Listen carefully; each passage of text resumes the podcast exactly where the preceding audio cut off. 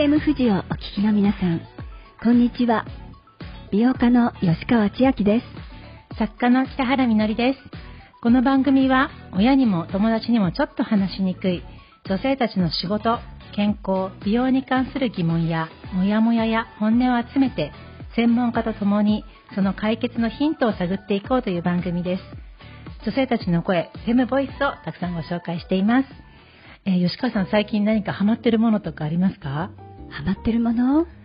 何かしら？あのね、私ね、最近ね、あの、お料理をまたやろうかなと思って、新しい本を何冊か買って、あの、年末からね、やってるんですけど、あの、一つはね、お豆の料理。お豆を乾燥した豆からやるんですおけど。豆、ハードル高い豆ハードル高い豆にでしょ手を出される。そう。お豆ね、結構可愛いんですよ。うんであの、それとね、あの、中華？あの、ウー、ウーエンさんっていう方ね、あの、有名な方なんですけど、これだけは覚えてほしい。10個っていう、あの、お料理の本を出されたね。で、簡単な野菜炒めとか、まあ、そういうので、これさえあれば大丈夫みたいな本なんだけど、改めてね、やってみようと思って、だってこれさえ覚えておけば大丈夫って言わいいれたら、ですよね。よくない？中華もそんな風になったらいいですよね。あの私はなんか最近、まあ、料理もあの楽しいんですけども、いちごってすごいなって。いちごにハマってる？美味しいです。なんか皮うんも剥かなくてよくて、ああ、かわいしかもあんまり洗洗わない方がいいらしくて、もうさっていう、本当そのまま食べた方がいいのかもしれないけど、やっぱ気になるので、水はつけるんですけど、ええ。そのまま食べられて、スーパー行くと今すごい種類のいちごありますね。うん、うん、そうですよね。で山梨ってもう一年中ね美味しいフルーツがありますけどいちごも相当美味しいなって思いました。そうなんなんだかいちごって言うと福岡とかあと栃木とか。栃木とか。うんかなと思ったけど。静岡とか、うん、いやいや、うん。あの山梨はもともと果物国でしょ、はい。でもいちごもそうだ。いちごも取っていくんいですね。ちごね、いちご の、この間食べたのが、もう一個って名前のいちごなんですけど、あの、品種でそういうので山梨でも栽培されてて、うん。大きくて、なんでしょう、今まであんま食べたことがない、うん。酸味と歯ごたえ、はいもういちご、いちごのハマってます。いろんないちご食べて私もね、ます。好き。なんか、あの、私はね、いちごサラダに入れたり、あとこうちょっと切ってね、あはのい、いちごで白ワイン飲んだりとか。そうそうそうおしゃれ。本当大好き。おしゃれそういえば私も好きだな。昔って絶対いちごって潰してミルクかけて砂糖振って食べてた子供時代あるんですけど私うん多分同世代の人とかそういう人ね私もそうしてました。いちご潰しのスプーンとかね、あったりあ最ね近でも見かけないですけど食べ方もいろいろ牛乳入れて、あの、ねちょっとピンクにしてあの食べてました。潰す時間が楽しいなんでわざわざ潰してたのかしらね。やっぱすごい酸っぱかったからなのかなって思って今やっぱ甘くて、うんそれこそワインかけたくなるような、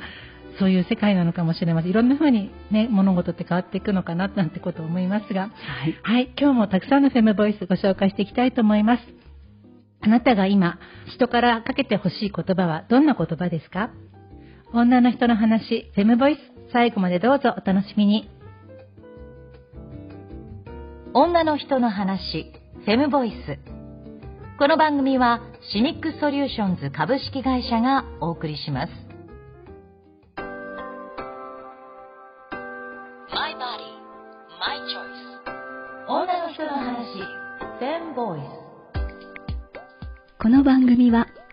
体や美容仕事にまつわるモヤモヤっとした気持ちをみんなでシェアして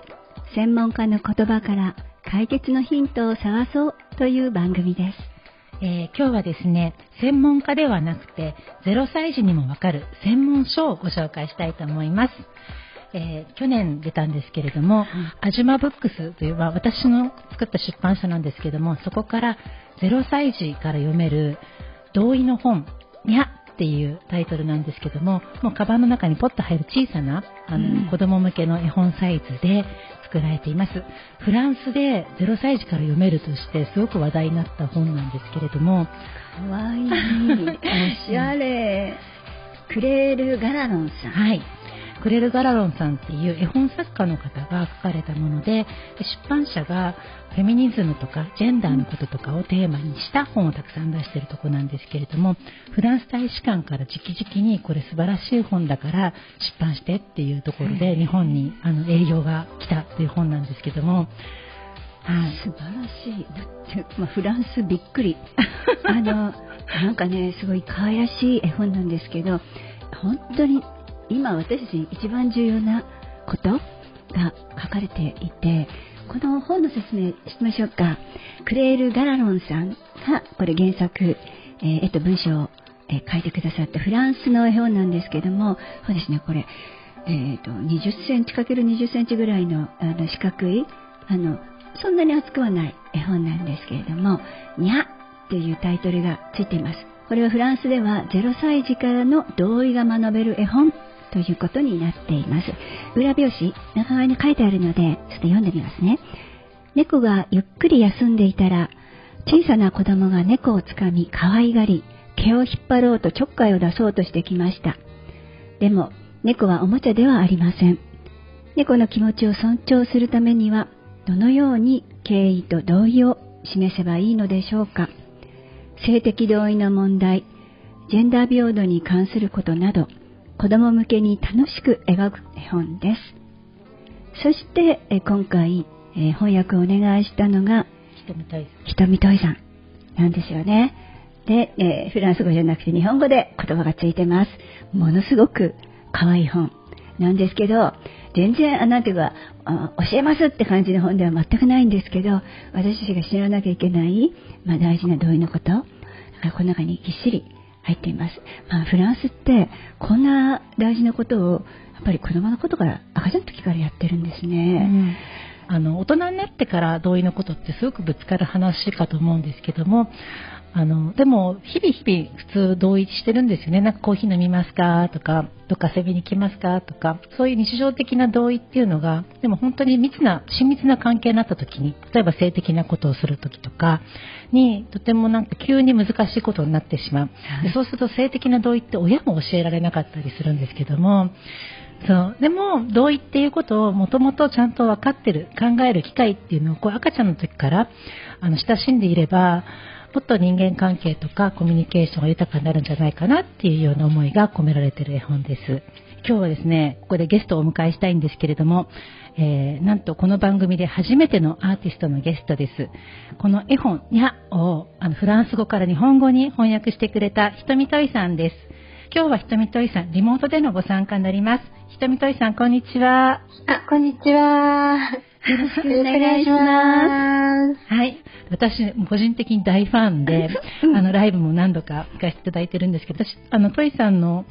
言葉のセンスが大好きなので、もう今日このにゃのこととかも、ぜひぜひトイさんにいろいろとお話を伺いたいなと思ってます。はい。ひとみといさんがこの絵本で特にお気に入りの場面はどこでしょうか？お気に入りはもう全体で、まあ、1ページ1ページ言葉がこう素敵な言葉が続いて短いので、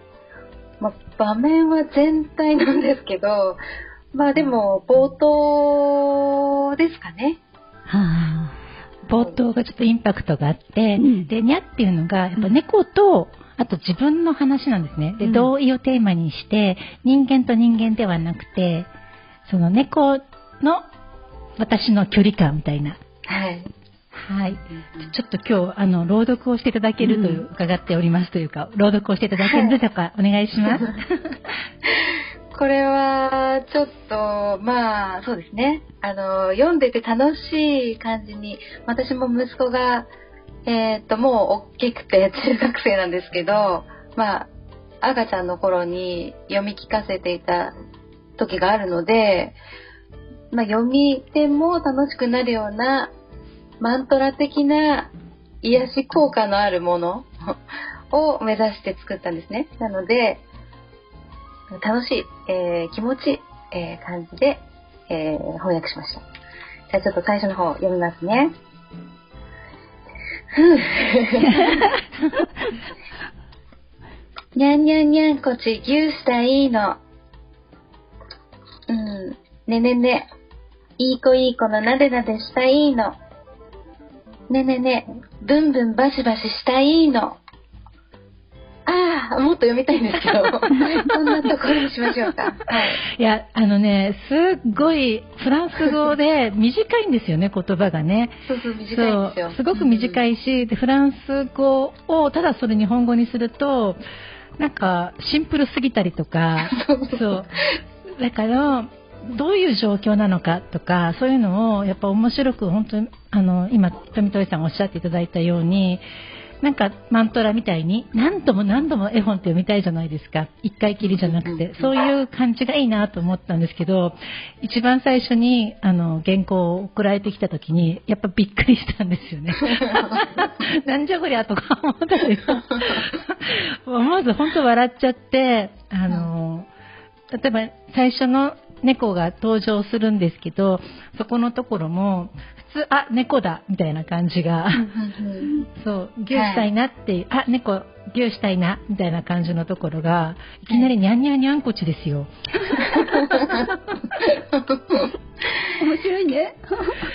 でも猫ってにゃんにゃんにゃんこちって感じだなとか思うと、なんかにゃんにゃんにゃんこちとかどどうやって思いついたのかなとか思ったんですけど、いや、私、あの、個人的に猫のことを、まあ、今はうちにワンコがいて、ワンコを飼ってるんですが、子供の頃からずっと猫のいる家庭で、で、まあ、猫のことをにゃんこっちとうちではというか私は呼んでいったんですね。なので、とても私にとって自然な猫のあの呼び方なんですが、あ、猫っていうのもちょっと冷たい感じがするので、にゃんこちになってしまいましたね。そう。で、にゃんこちが、あの、にゃんこちの気持ちっていうのも、自分の気持牛したいって、こっちの読んでる子の気持ちなんだけれども、その猫との距離感とかがやっぱ絶妙な感じで、その訳されて、やっぱ同意っていう言葉とか、トイさんはどんな風に意識されました？まあ、同意って私敬意だと思っていて、それをこう柔らかく、まあ、それってもう、まあ、この0歳児とか1歳とかに喋れない子たちでも伝わることなのかなと思って、それを柔らかく、このガラロンさんの、クレール・ガラロンさんのこの柔らかいタッチで、柔らかいリズミカルな言葉で、なんかいいページをめくる時間にできたらなっていうのを意識して、翻訳するのも初めてだったんですけど、そういう表現に取り組みました。うん。今なんかハマっちゃって、聞き込み惚れていましたけど、ここで一曲、富戸井さんの曲をかけたいと思います。曲紹介お願いします。はい、えー、これは一番、えー最近出したコラボをした曲なんですが、タイのポリキャットというバンドのボーカルのラッタナ君のソロプロジェクトに参加した曲です。ラッタナでレインボーアイズフィーチャリングひとみといジャパニーズバージョン。My body, my choice. 女の人の話、Ben Boys。今日は今年さらに注目を集めそうな同意について0歳児から学べる絵本にゃを翻訳したひとみといさんをお迎えしています。でひといさんは、うん。その同意についてそのご自身で気づきというかこれまでああれ同意じゃなかったなとか私この本とか読んでやっぱりすっごい同意じゃないことをいっぱいしてきたなとかあと自分自身も本当は好きじゃないのにしたいことかどうかわかんないけど目つぶっちゃうなみたいなことも結構あったなとか思ったりしたんですけどもといさんは同意についてなんかどんな体験とかありますか？あんまり人と揉めないんですけど、私のないんで。でもそれって、あの、相手の考え、私と一緒じゃなくても、でも、そういう気持ちもわかるなっていうふうにいつも思っているので、基本的に。そ私はそう思わないけど、その気持ちもわかるなと思うので、まあ、このニャに私は本当に同意しているなという気持ちで 訳しました。私的な本だなと思ってあおりました。でもね、本当に、あの、すごい良かったんですね。このにゃっていう本と、もう一つ、はいパパはどこ？っていう、あの、はい二つ一緒に出したんですよね。で、パパはどこっていうのが、そのジェンダーに対してもっとセンシティブな感覚を0歳児がわかるような本なんですけれども、はいその、こっちのパパはどことにあって、どっちがひとみといさんにお願いしたいかなっていうふうに思った時に、はいなんかやっぱりこの同意の本の方がトイさんっぽいなってなんか思ったんですよね、私。でも今なんでそう思ったのかがお話を伺いながらあそういうことだったのかなって思ったというかやっぱり歌も聴いてて、その楽しいリズムだったりとか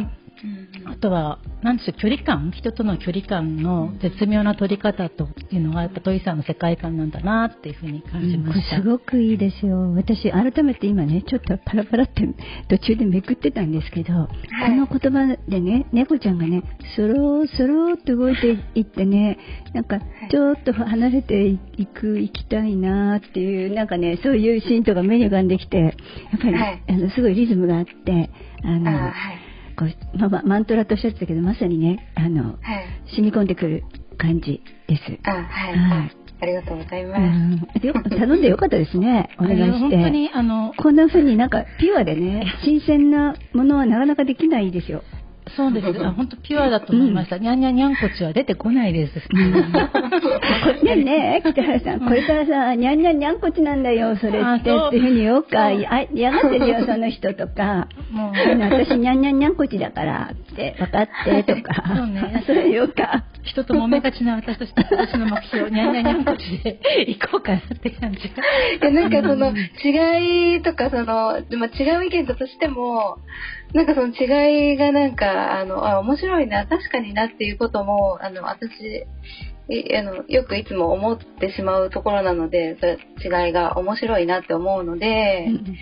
うん、まあ別に経理を意識してたわけじゃないんですけどなんか物事を受け取るときにそういうふうにあの受け止めた方があなるほどな知らなかったなって思うので、まあ、作詞するときとかもあのそういう物事に対しての見方とか広がりとかをある方が楽しいなといつも常々生きていて思っていることなので同意はまあ本当に基本的なものの考え方として大事だなてかその方が楽しいなって思うんですよね。ありがとうございました。はいこの本はあの、まあ、全国の書店とかね、うんアマゾンとかオンラインショップでも購入できますので、もうぜひ、あの、にゃの世界で瞳といさの世界観も入っている。で、本当に赤ちゃんが生まれたばかりの方とかにもプレゼントにしていただきたいなって思う、はいそういった本になりました。ぜはいひ、ぜひ読んでください。はい。ぜひ、ぜひぜひ。はい。で、ひとみといさん、はい2023年の予定で決まっていることはありますか？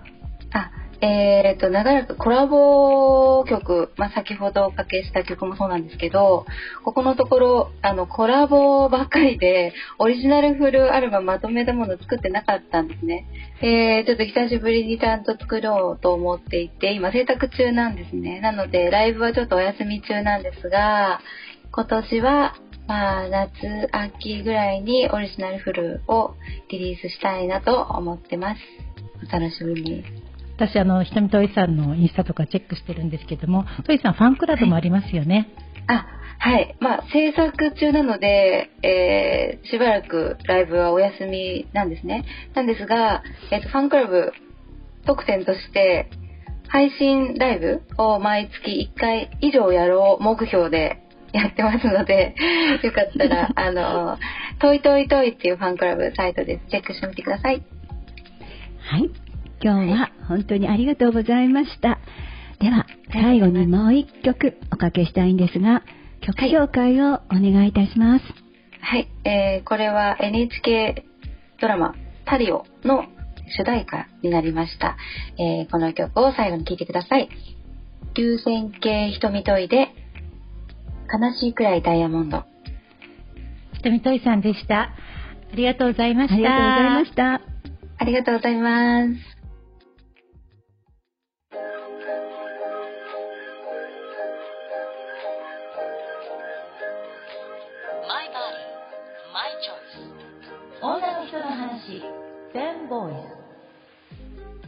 今日は同意というテーマでお話をしていますが、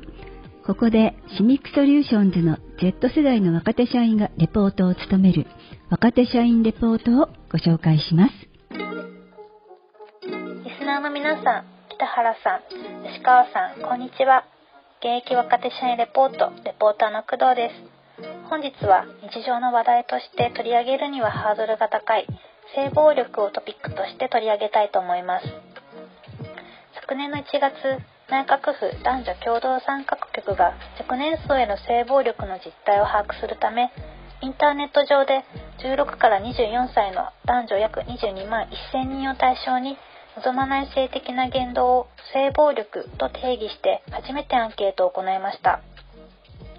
その結果アンケートの回収率が2.82%という数字が出ました。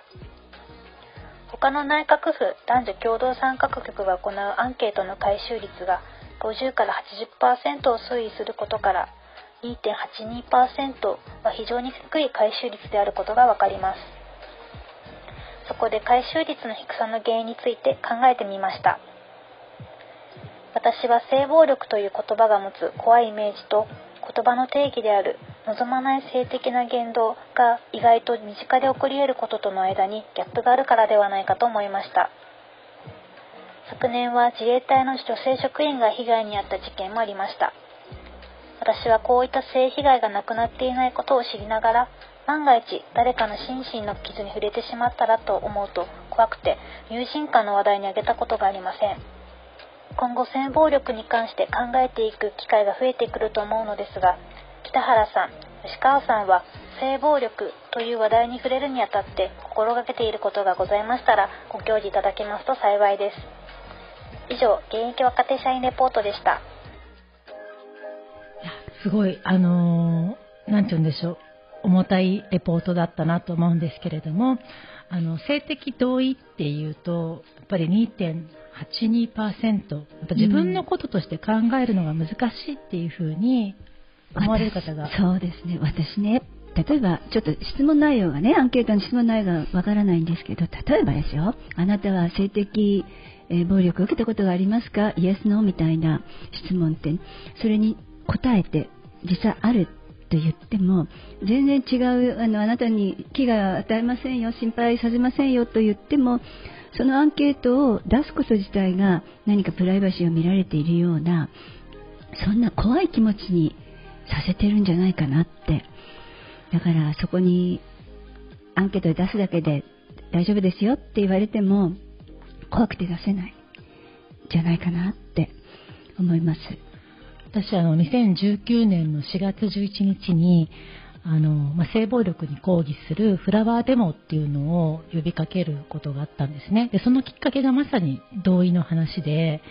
自分は同意してないけれども相手は同意したと思った。っていうそこの祖母があってで、まあ、性暴力の被害を訴えた方たちが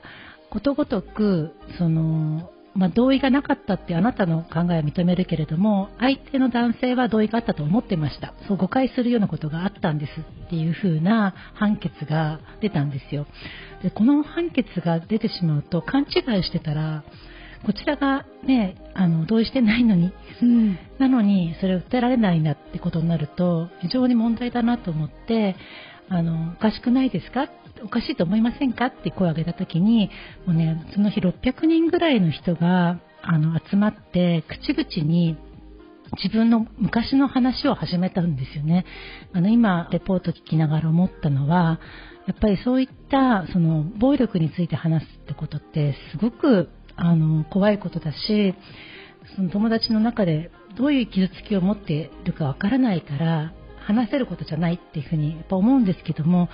でもその同意については話はもっとしていった方がいいんじゃないかなっていうふうに思っていてもやもやした気持ちって多分たくさんあるんじゃないかなと思うんですよね。うんはい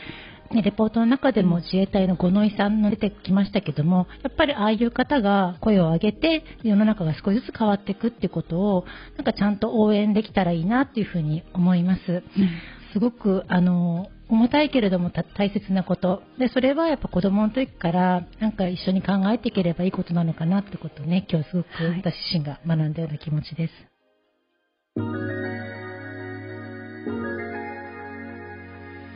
マイバディマイチョイス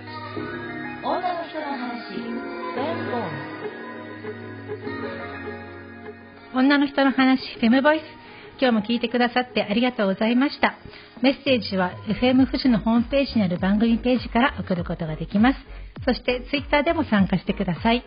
えハッシュタグに全部ひらがなで FM ボイスとつけて投稿してくださいね。この番組は Spotify や Apple Podcast でも配信しています。FM 富士の番組ページリンクも貼っていますので、そこから聞いてください。はい。今日、ひとみとりさんのお話も良かったですね。いやー本当にいい話、うんあのあとなんかすごくすがすがしかったわ あの嬉しくなりましたはい、ああいったあの本当にエアリーな声というんですかね、そういう中で、えっとはいファンクラブとかインスタグラムとか、えっとソイさんの発信も今年楽しみにしていきたいなと思いました。女の人の話、フェムボイス。それではまた来週、お相手は北原みのりと、吉川千秋でした女の人の話、フェムボイス。この番組はシミックソリューションズ株式会社がお送りしました。